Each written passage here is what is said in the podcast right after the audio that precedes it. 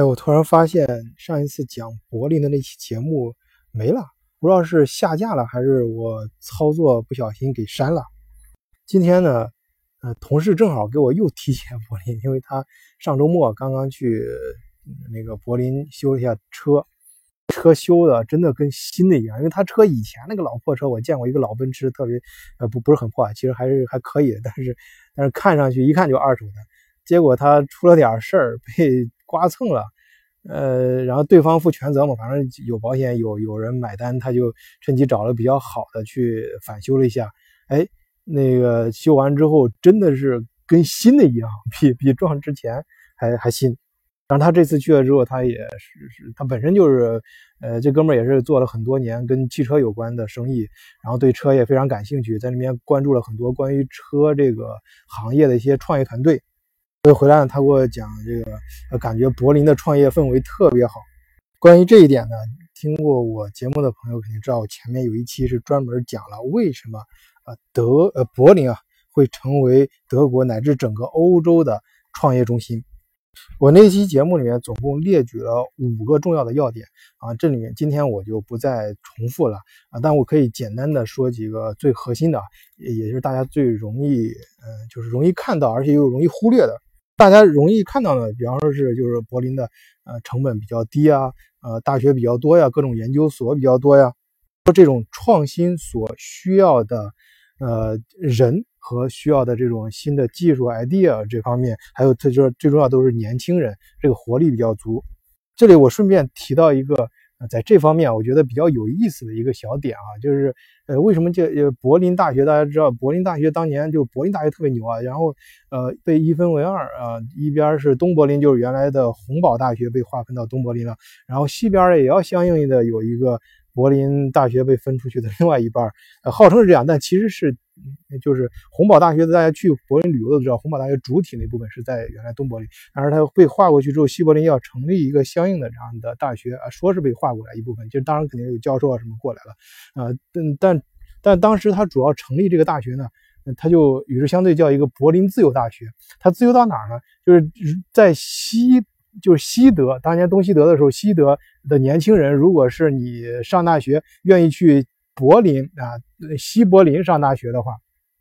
你上这个西林大学，你就可以不用服兵役啊。那当然这帮人，你像逃避封役的，逃逃避兵役的，特别是这个特特别讨厌军国主义什么的，所以这帮人自由的这种呃氛围就特别强啊。就是在柏林啊，就是这种。呃，自由的氛围是我是柏林对我的第一感觉，也是最早柏林吸引我的地方。啊，但后来呢？呃，就是我们我们我又去过很多次啊，什么班那种自由啊，还有多文化。但是后来也感觉到一些不太好的地方，就比如说，特别是我有孩子之后啊，经常跟一些父母讨论起来，就呃，肯就是说柏林很不错啊，很很好玩，但是呃，不太希望自己的孩子在这个城市成成长，因为相对来说，当然我这儿没有任何黑柏林的意思啊，就是我们只是只是就是咱们说说人话嘛，还是我那句话，我们在节目里面不想那种唱高调，我们就是说点实实在。在的啊，因为那个对于孩子来说，成长环境都希望周围就是比较像德国一点，就是啊，不是说柏林不像，就比较呃，o d 弄用德语来说就是比较整齐啊，社会秩序比较呃比较有秩序啊，没有那么乱啊，这样对孩子成长可能会好一些。至少家长会希望啊，在这样的环境里让你的孩子成长。但是柏林来说，就相对来说可能是乱。但柏林它是最大城市，你要知道，全世全世界。啊，土耳其人最多的城市并不是伊斯坦布尔，而是柏林。这个我没有考证过，这是一，这是反正很多人的呃一种说法，一个一一一一个传说吧。后你像风靡全世界的土耳其烤肉那个土耳其卷饼啊，德国叫 döner 啊，这个东西最早也不是在土耳其发明的，是在柏林发明的啊。据说还是柏林的一个德国人啊，我估计可能是。呃，跟土耳其有点什么关系吧？反正这样的，在柏林的这样一个，反正是在肯定是在柏林发明的，而且全德国最好吃的一家 döner 店也在柏林。啊，大家可以去的时候，呃呃，就是可可以去那，反正在柏林的同学肯定知道那个家店啊，知道我说的那家，就是你你大部分时间去，那都一般那门前都在排队。它的堆呢，基本上这么多年没涨过价，而且特别丰富，里面还居然还有什么茄子呀，还有各种各样的那种小小小的配料，反正整个确实味道特别香啊！是我我在德国没有见过第二家做到那么好的，而且价格呃非非常便宜，就是几年都没有没有涨过价。啊，这个扯得有点远了。我们这是我就是想表达就是柏林可爱的一面。然后我们接着说刚才，呃，刚才我那个朋友他感觉柏林创业氛围更更更好。我说可能有一点背后的东西，他可他去他去那两天吧，他可能是也是第一次去柏林，然后他的感觉没有感觉到的是，其实柏林最重要的，他的他之所以现在创业比较自由的，是因为，呃，他的呃资本。在柏林当地的资本跟其他城市的资本不太一样，因为一般到德国的资本有百分之五十第一站都是在柏林，然后从柏林再会往全全德国其他地方去输出。这样子的话，你想就导致柏林的资本很多都是外来资本。而其实呀，德国人投资是很保守的。德国其实没有真正意义上的投资公司，德国本地的资本都是那种要么是老的家族的资本啊，或者是那种银行啊。所谓的投资银行，它的往外呃投资的标准跟跟银行差不多了啊，比银甚至比银行还严。他考察一个投资项目，那简直就是说，他要投那项目，那项目就是基本上就是稳赚不赔的啊，就是那种我我我我我自己。呃，在柏林做过一年多的孵化器总经理嘛，所以全部孵化各种投投投资项目。我们一千三百平米，第我前面节目讲过啊，那是中华人第一家呃控第一家华人控股的呃真正意义上的孵化器啊，呃有一也是国内一家很大的上市公司啊投投资的，投了很多，那钱非常多的，每个月场地费啊各方面，那所以场所以那年接触的就是创业团队啊，还有各各种创业项目啊，就特别多。一年多吧，反正后来呢，陆陆续续，后来我就撤出来，撤出来自己，呃，又跟那个高盛出来的一个朋友，我们就是做的一些，呃，就是关于创投啊，呃，主要其实做一些更成熟的一些项目，稍微偏中后期一些。在这个过程中呢，就是我就越发的了解这个德国的资本的一些，呃，现在也不敢说了解啊，就是说能感觉到一些吧，就因为经历了很多事儿，经历了很多项目，啊，知道，呃。本地其他城市，其实德国其他城市比柏林有钱的多的是，而且柏林在相对来说，柏林在德国绝对不算是有钱的城市啊，呃，但这一点要清楚。就我跟我上两期节目讲的，呃，慕尼黑和汉堡，这是德国最有钱的两个城市，它俩的综合就各方面的综合排名排名，就是今年我第一，明年第一，这这这样。然后往后呢，就是像法兰克福啊这种银行比较多嘛。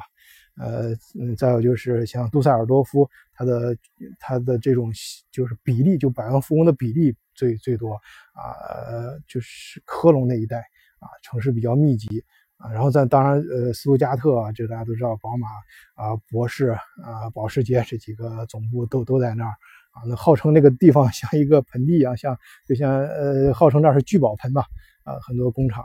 呃，像呃慕尼黑。啊，目前就是说慕尼黑跟汉堡是最有钱，然后斯图加特什么，这就是法兰克福这一批，然后往后再排可能能排到柏林。从经济和城市发展上来说啊，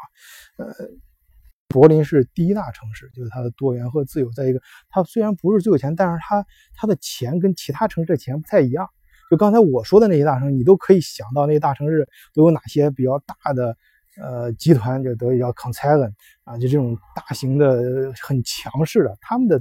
他们城市很有钱，他们，他们，但是他那资本都属于一些大型的集团和家族，那些资本呢都是投资都是非常的保守的，就是很都是，就是说你去呃那些地方搞创新啊，搞搞什么，他们直接就把你放在一个大的集团的平台上了，他告诉你往哪个方向发呃不创新就行了，而且给你钱和资本呃这种都是。柏林这种就社会上那些创投无法比的，你很简单，你如果你要是说你开网店搞 apps，那就不说了。你要真正的搞一些，比如说创新，研究一些新东西，你知道那个实验平台，就一个是一个呃仪器，可能就要几几十万块钱，很正常。再加上最主要的是，不是光仪器这个钱的事，还有你你这个好多真正那些，比方说新的材料、新的一些机械，它是一代一代工程师积累出来的，它是在一定平台和实验室里面才能做出来，不是你说你你你在那儿社会上 你那儿搞搞搞一下投点钱就完事儿了。而这些东西都是那些大的家族、大的实验室、大的集团他们内部的平台里面才会有的。啊，他也不需要你对外公布，你做不出来也不要紧，你只要按他的方向做，他会给你很多钱，做出来做到一定程度，但是你不要对外发表，就所有的成果都属于呃公司的啊，这个公司型行为。所以说，其他城市的看上去它的你看上去好像是创业但是这就为什么就这几年你看着柏林好像说是全全欧洲最活跃的创业界，但真正出来的独角兽几乎没有啊，就没有，不要说几乎了。然后是你要说真正的发明说新的科技产品啊，诞生于柏林的很少。其实德国很多每年科技产品上、专利上，就是还是围绕着那些大集团，啊呃那些大的企业，他们周围，甚至在那企业内部，甚至于他们搞出来了之后都不一定对外公布，但是你可以从专利申请上看，但是。柏林的资本就不一样了，外来资本嘛，呃，冲既然到德国来，肯定对德国感兴趣的。哎，你在柏林就就地搞一个什么项目，听起来反正非常德国化的，就是国际化的团队，又是德国的东西啊，在在研究研发的，就很容易哄这些资本投资嘛。啊，当然不不能说哄啊，就是有些确实呃很活跃的一些资本，就是比较比较比较外向的资本，不是像本地资本那么保守和强势。且就德国本地人来说，他有钱之后啊，他他一般他不怎么喜欢投资什么创新啊这种。这也是为什么整个德国在这个呃这一轮创新的，你像这这一轮新的产业革命创新的 AI 啊什么这些边领头羊，基本上还都是美国。呃，欧洲也是有些其他国家，德国不是说没有，德国有有就刚刚说的大企业内部啊，外面的话很少，就是因为德国的社会气氛，整个人的氛围，他不是说很很喜欢这东西。他们更趋趋向于比较保守的投资，回报率低点没关系，安全最重要啊！这只那个呃，我前面经常 提到一个一个一个统计数据，就是德就是德国这个国家，它的投资回报率虽然不高，但是它的投资安全性全世界排名已经连续至少六年都是第一，就是三 A 加两 A，因为美国就排第二，它美国还排在后面，所以说这个资本性质的不同。啊，当然，由于它来源的不同，它的目的和这个呃偏好也不同，所以说导致了这个柏林的创业氛围啊，跟其他地方都不太一样。哎，就是要在自由性和多元性这方面就非常好。这就越这就造成了柏林很多一些啊，这其实也不是柏林的问题，就全世界现在所谓的啊创业呃创新创业这个。呃，就是不不错了，不是说所谓的啊，其实这创业创业非常好，社会的发展需要这个东西啊。就这个，呃，我自己也也搞搞这个了，起码虽然说专专心搞全职搞是搞了一一一两年吧，现在是属于兼职在做啊。我们自己也有一个中德创新创业协会啊，这个呃，对这个协会有有兴趣的朋友也可以加我的私加我的微信私信我，然后我把你会呃引到这个群里面。啊，我们有几个群，针对于不同行业，还有针对于就是中德创新创业这一块，大家感兴趣的，可以在这个群里面分享一些信息，啊，在这一个共同交流的平台。这些这就导致刚才说什么，就是，呃，它那个做出来的这些，呃，新的创新公司啊，它主要是偏向于那些见效快啊，收益快。你比如说，嗯，对于不同形式的，跟就是跟销售关系比较近的。啊，比如说，比如说网店最熟的，大家说那网店啊，你像查兰多，大家都知道都搞上市了嘛，这个在柏林就是那俩兄弟搞的，当然他们的名声不太好，说是那个呃是最早是山寨这个易贝起家的。不管怎么说，这这就是呃这样的。然后我在那儿接触了大量的这种各种各样的五花八门的这种创业公司，有的不一定是卖网店，可能甚至于卖信用卡、卖信用点，就是卖免费做做评测的。就是中国你能想象到那个，德国也基本上，但是德国做的不如中国的好，更新的速度也远远比不上中国啊。呃，这也是我那个朋友给我建议，就是想合计合计，想在柏林啊，想反过来跟中国学啊，搞一点新的项目。这个有兴趣的朋友呢，我再说可以可以那个呃私信我，我们可以我把你放到群里面啊，大家有什么问题呢？大家可以相互讨论一下，或许能碰撞出来一些火花。呃，讲到这儿呢，就回到我今天刚开始说的上一节目被删了啊。其实那节目讲到柏林其他一些，是我去柏林就是给那些想去柏林旅游啊，时间又不是特别多的人一些建议啊。我这儿呢也不想重复了啊，但是我想就是讲最有意思的吧。啊，我认为可能最有意思的点就是大家去柏林的时候肯定要去布兰登堡门嘛。大家想想，布兰登堡门有三个问题啊，就一是它为什么叫布兰登堡门？哎，然后第二。布兰登堡门头上有那个那个胜利女神嘛？那个胜利女神是她是驾着马车要出城啊、出征啊，还是胜利归来？就是说勃兰登堡门的方向问题，它哪个是正门，哪个是背面？第三个问题就是勃兰登堡门，大家知道它基本上就是由于历史原因，待会儿我会讲，然后是整个德国的象征。啊，为什么勃兰登堡门跟前的那个广场叫巴黎广场？哎，巴黎是法国的首都啊，它为什么叫巴黎广场？第一个原因非常简单啊，就是因为勃兰登堡门面它朝向勃兰登堡啊，当然现在叫勃兰登堡州，其实最早的时候，呃，在那个还有一个叫勃兰登堡的一个小地方，是因为普鲁修建勃兰登堡门的这个家族呢。是呃，那个叫呃 Holland c e l l e n 呃霍亨索伦啊，当然这个家就是这个家族啊，在他们手里建立了呃普鲁士这个王国，是是吧？成为一个国家啊，普鲁士大家都知道了啊。后来他逐渐统一了整个德国，在一八七一年。啊，在俾斯麦和威廉皇老威廉皇帝这两个人的合作下，实现了德国的第一次真正意义上的统一，也是现代意义的德国的诞生。我们前面专门讲过，它历史上被称为，呃，呃，就是罗马第二帝国。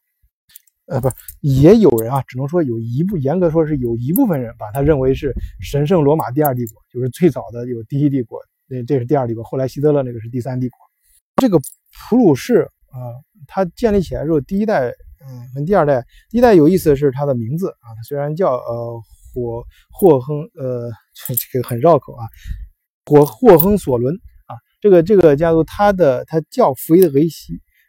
这个我要说弗伊德里希，你可能德语听着不是很顺，但是呃汉语里面经常会听到这个人叫腓特烈啊，就是上期我也专门讲腓特烈，我这个确实自己也非常惭愧，我是到德国很久以后才知道腓特烈原来它对应的德文就叫弗伊德里希，因为德国很多地方都叫弗伊德里希，这可能是一个就是类似于中国就觉得呃特别容易叫的特觉得特别棒的一个名字啊，经常被用到，你像那个巴斯福。啊，所在的那个呃呃城小镇嘛，呃，在那个曼海姆，呃，是好像是曼海姆的一个区，还是曼海姆旁边的一个小镇，我行政上有点分不清，但是就就在那一片呃，嗯，那儿有个很呃巴斯福的总部，大家知道巴斯福呃这个搞呃熟悉德国经济的肯定知道啊，这是最全世界最牛逼的，数得上数得上排得上号的这个化工企业，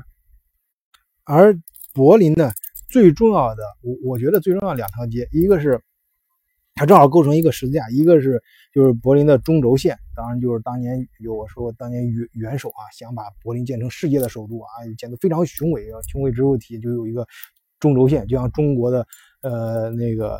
这建北京跟西安这种古都一样，甚至于当然中国那个更狠啊，甚至于就是每条这个故宫每条门的门缝啊对的都是一条线，那条线就是整个城市的中轴线，而德国呢就是中间就是。呃，文森的林登就是林荫树下大街啊，这条线正好穿过啊这个这个布兰登堡门啊，这个布兰登堡门呢，呃，所以说布兰登堡门朝呃它是修建是朝着朝西朝布兰登堡啊这个地方，而布兰登堡这个原来布兰登堡州布兰登堡州里面有个叫布兰登堡的小地方啊，这个地方呢就是原来就是我刚才所说的。啊，霍霍亨索伦家族啊，就是普鲁士建立普鲁士国王的这个普鲁士王国的这个家族，他们的发源地就是他们的老巢啊。也就是说，那个勃兰登堡门，你朝西走出去之后啊，那条是那条中线街嘛，一直走走过是圣女神柱，圣女神柱再走过去应该是呃和呃国林呃就叫什么呃。柏林工业大学就是那门前那那那那条路，然后再到那边有个转盘，再再往那边再走啊，就是直着走，一直就是不用上高速，你其实沿着那路很直的，很笔直的，直接就能到呃 Potsdam 呃 Po 呃 Potsdam 就是波斯坦。呃，波斯坦那儿，就是呃，到那个就是已经到呃布兰登堡州了嘛。布兰登堡州跟柏林的关系啊，呃，就是就是这个州跟首都的关系，就类似于河北省跟北京市的关系啊，就正好包围着。说到这儿，大家也肯定呃能解释到第二个问题了。第二个问题就是勃兰登堡门上面那个呃胜利女神，你可以想，她驾着那个马车战车，呃，前面有四匹马拉着，呃，这个。她是背对着这个西边啊，那就是说从城外往城里走，这叫凯旋归来。这下次你去照相的时候啊，在勃兰登堡门照相你就知道了啊。一般你看照相为什么都站在巴黎广场上在那照啊？就是因为它背后正好是能看到胜利女神的呃正面，而胜利女神正面的话，它就是它是凯旋归来啊，不是出征啊，是凯旋归来。而这个雕像呢，其实你仔细再看，这个雕像是非常棒的一个雕像，无论从艺术上啊，还是从它的结构构造以及它的这个构思上，都是绝对堪称一流。当年拿破仑啊，就是一八零零年，他说打把整个呃就是呃德国打下来的时候，呃呃在柏林啊就非常的看上就就看上这这这个圣女神这个东东西了，就是。呃，他就必须是要把它带走，哎，作为战利品，把拆下来带回柏林，呃，带回巴黎。但是在巴黎还没有 来得及装的时候，就在第四、第七次反法同盟的时候，又被普鲁士给打败了。那普鲁士这个时候回去的时候，他就就一定要把他们的就被认为他们国宝呀，这这弄回来。然后他当时你想，本来被人家，嗯，就是等于说是人都有那个复仇的心理啊，那被重新。被被本来原来首都被人家占领了，然后自己的胜利胜利女神这种国家象征都被人家扛回巴黎去了，作为战利品，然后给拿回来时候那种兴奋的心情抑制不住啊，怎么呃怎么庆祝啊？就就所以说当时就把这个嗯呃布兰登堡门跟前的这个广场命名为巴黎广场，就是为了纪念第七次反法同盟的时候啊，普鲁士打赢了法国，占领了巴黎，当然。就是把他们的胜利女神给接回来，重新装上啊，放到自己的布兰登堡门上面，所以也是凯旋归来，就是也也应也应也是对应了这个含义啊。然后这个建筑布兰登堡门啊，大家为什么在影视作品上经常看到？一提到德国，你肯定会看到。如果是呃你你只用一个建筑或者一个标志性的地标去代表德国话，那一定是布兰登堡门。这个，因为这个这个门呢，它怎么说？它的兴衰啊，它整个历史虽然说不是很短，但整个基本上见证了啊近代和现代德国的兴衰，包括刚才我说的在拿破仑战争啊，包括这个普鲁士的起源啊，还包括二战这时候。二战二战的时候，你要知道这个不是苏联从东边打，然后盟军这边从西边打嘛？他们呃在柏林说是会师，其实就是抢地盘的，看谁速度快。哎，先打到勃兰登堡门的是苏联，苏联那时候就迫不及待的，苏联士兵就把这个他们的旗帜插到勃兰登堡门上面。但是，但是那个时候，你想纳粹啊，这个元首的士兵那不是开玩笑的，那时候还没死光呢。一看这怎么能行，直接架起大炮，直接就轰过去了。一炮要把那个他轰那个要轰那个旗嘛，不能把最高那个把对方的旗帜你这么快插上去。结果他妈不小心把人家这这这叫投鼠忌器啊，还是什么？现在我们到柏林看到的勃兰登堡门上面的整个。啊，这个胜利女神她是原封不动的复制下来的啊。当然，它整个这个德国的这个古建筑修复艺术啊，大家都是有目共睹啊。你要是对这方面感兴趣，一定要去一个城市，就是德累斯顿啊！真的，我第一次到德累斯顿真的是被震撼，就第一次生平第一次被建筑给震撼到，就是在德累斯顿。他整个城市，因为大家知道二战的时候，德累斯顿其实当时已经投降了，但是伦敦那个飞行飞行员他们他是为了报复那个飞行中队的中队长，他是他是伦敦人，他为纯粹是报复，把那个呃就德累斯顿又轰炸了两遍，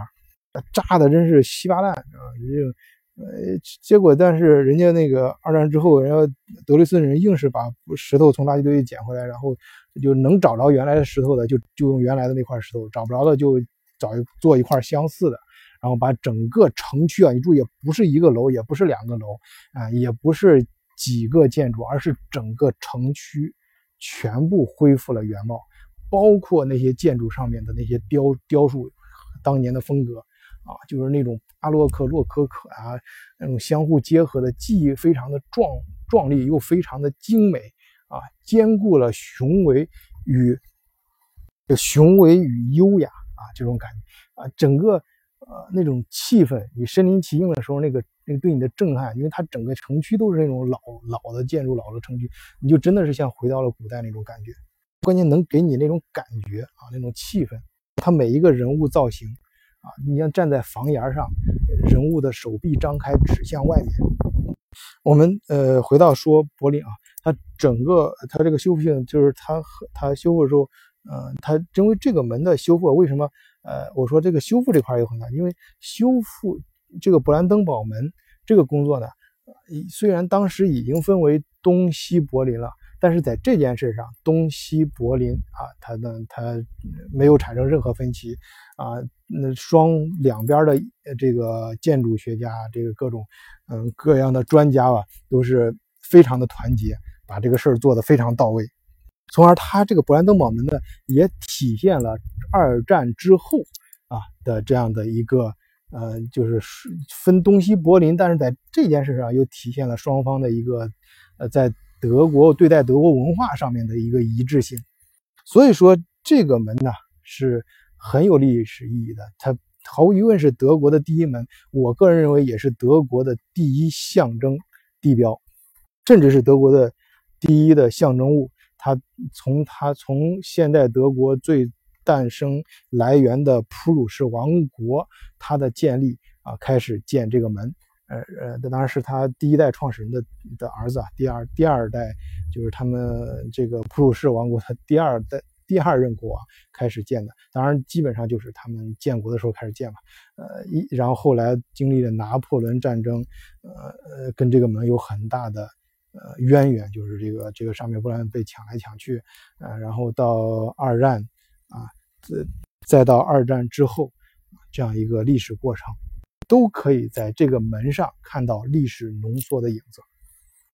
柏林呢？嗯，它很大，但是其实我刚说乱，就是柏林，其实外面几个区就有点乱啊。柏林有几个区是非常不错的，呃，但是它市中心就是沿着温特的林顿周围这个区，确实是建的没得说，我觉得非常好。它本身这个建筑群就是保护的都很好，再加上尤其是博物馆岛那片当然那几个博物馆很有料啊，里面绝对很有料，包括它的古埃及博物馆、古罗马博物馆，啊，还有它的那个国家呃美术博物馆啊里面的画。以这个旁边的柏林大教堂、博物馆岛刚进去第一个就是那个呃古古罗古古罗马博物馆旁边那个大教堂，那就是柏林大教堂。它里面就是放着呃普鲁士国历代国王的墓，都都在那里面。那个教堂也是二战，当然二战时候肯定是被炸的稀巴烂，但上面就是重新修复的。二战时候修复之后，那个那个特别上面那顶都是后来从垃圾堆里翻出来重新加上去的。那。那个顶你爬上去之后，你往下看，你就能看见博物馆岛，包括那就是再往外一点的那个呃洪堡大学跟洪堡大学对面的几个老建筑。你看它整个一个那种罗马式的建筑啊，你要从你爬那儿整个往下看，你要猛，不然人如果少的话，你还以为它这这出突然出现穿越了，突突然突突然就是历史穿越，你回到。古罗马时代一样，就是那个整个就是那种建筑群，你一看完全是气势恢宏的罗马建筑啊，就是那种电影上你从先航拍从上往下看古罗马城那种感觉，而且是很有料，发展到很兴盛的那种罗马城。好，今天就先聊到这儿吧，一看时间过得真不少，再见。